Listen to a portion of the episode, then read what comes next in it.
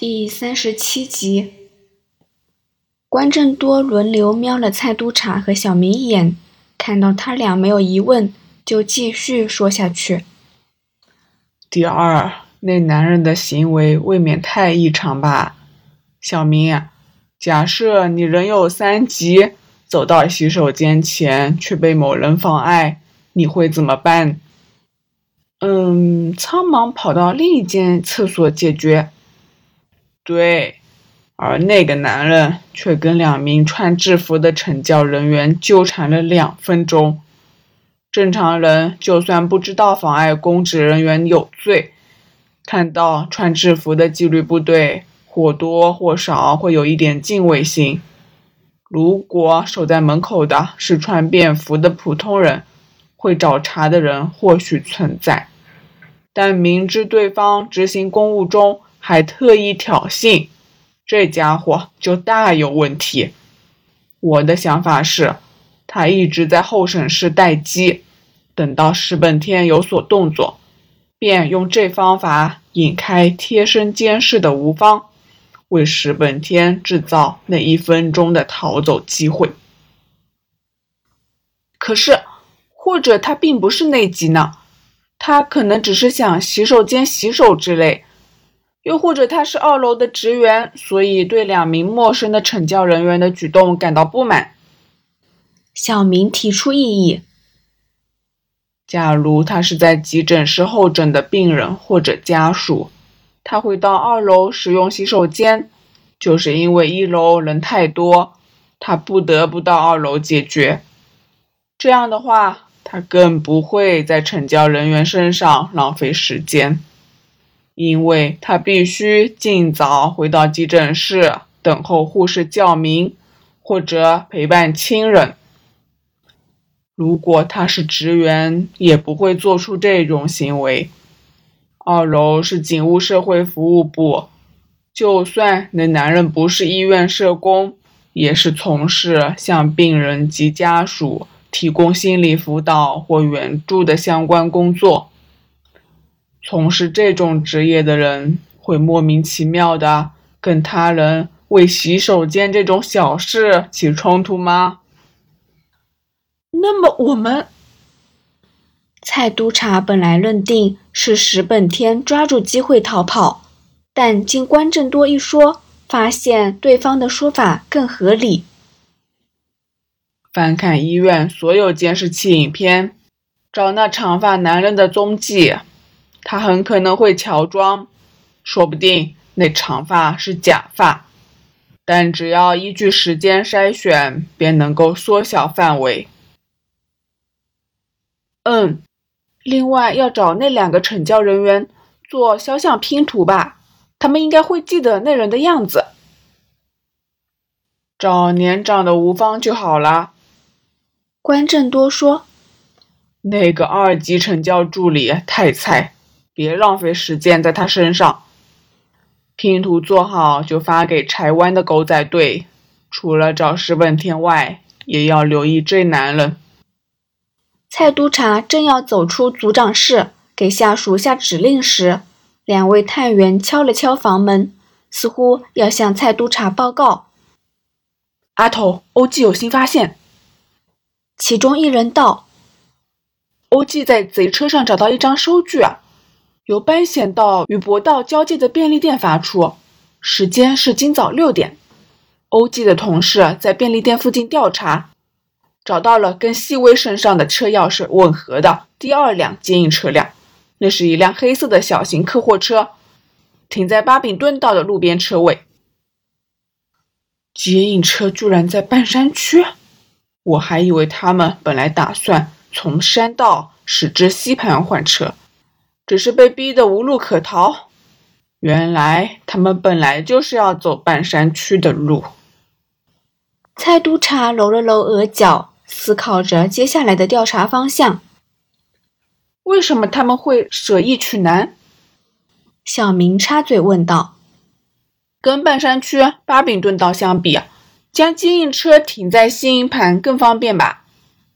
只要沿着德辅道或千诺道，就能轻松走上东区走廊直达柴湾。如果有任何岔子，也可以进海底隧道逃到九龙啊。可是半山区的路既狭窄又少分叉，万一设下路障，他们就很难逃了。德辅道中今早有车祸嘛，中区交通大混乱，半山区反而比较好逃啦。报告的探员答：吩咐手足去索取附近的监视器影片，尤其是便利店的。蔡督察打断他们的对话，说：只要了解西威和那两个大圈今早的行动，就能掌握他们的巢穴的位置。已经有同事跟进了。好。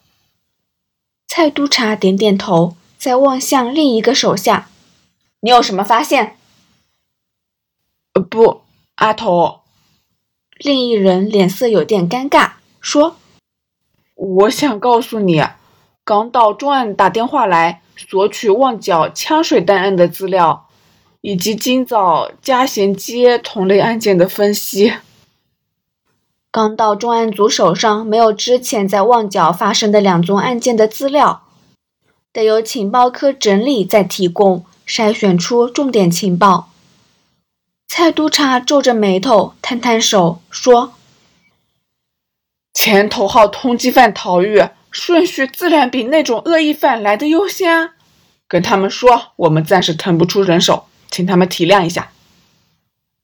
但电话里的是港岛重案组黄督察。随着那位探员的目光，众人望向关正多桌上的电话，3号内线按钮旁的红灯在闪，表示电话另一端仍未挂线，正在等候回复。蔡督察叹一口气，正想着如何有技巧地安抚对方，关正多却突然拾起话筒，按下3号内线按钮。我是 CIB 关正多高级警司。他的举动让在场的所有人暗暗吃惊，而且他们心想，电话另一边的黄督察搞不好比他们更惊讶。刚才接电话的不过是一般探员，却突然换上了警司级警官了。对 B 组目前分身不暇，因为要处理10本天的案子，很抱歉。关正多莞尔一笑，蔡督察猜想对方一定是反过来向组长赔不是。B 组各队都有重要任务，Team 2刚办完大案，休假中。不过，即使紧急召集，也要今晚才能够提供协助。而且，一直处理旺角枪水弹案的是第1队，他们正在全力追查10本天的下落。啊，你能体谅就最好了。个人听到关正多这样说，想必对方已经各让一步。当然，面对一位高级警司，就算是总区重案组督察，也只能唯唯诺诺。然而，当他们正要松一口气，却听到关正多继续说：“我就派两位探员暂时跟进抢水弹案的案子，帮助未必很大，但至少我们掌握旺角同类型案件的情报。”相信那2位同事能给予帮助。对，不用客气啊，都是警队一份子，自然会协助调查。好，说不定将来 CIB 要依靠你们提供的消息，到时请多多关照啦。再见。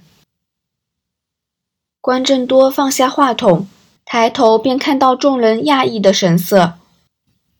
组长，我们要抽人手去处理枪水弹事件吗？蔡督察紧张地说：光是找那长头发男人以及翻看接应车辆相关影片，我们的工作量已经大增了。不用担心，反正小明只负责跑腿，抽掉他对你们影响不大。你要小明去跟进，但他……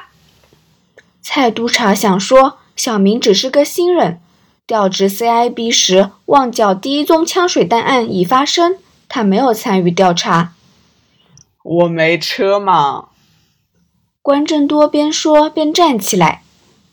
咦，蔡督察这时候才明白关正多的意思。组长，你要亲自去处理枪水弹案？石本天这边的线索已够多了，你们继续查下去，早晚会挖出柴湾那个巢穴的实际位置，到时便能一网打尽。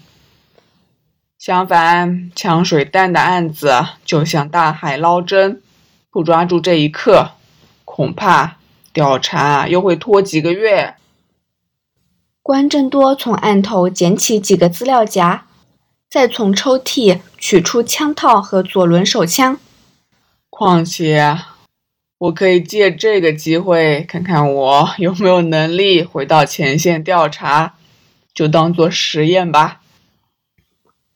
蔡督察和三位手下对关正多的话全不理解，毕竟他们都不知道曹警司今早的建议。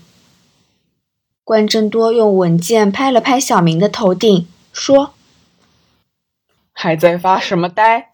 我还有几个钟头就退休啦，要争取时间呐。”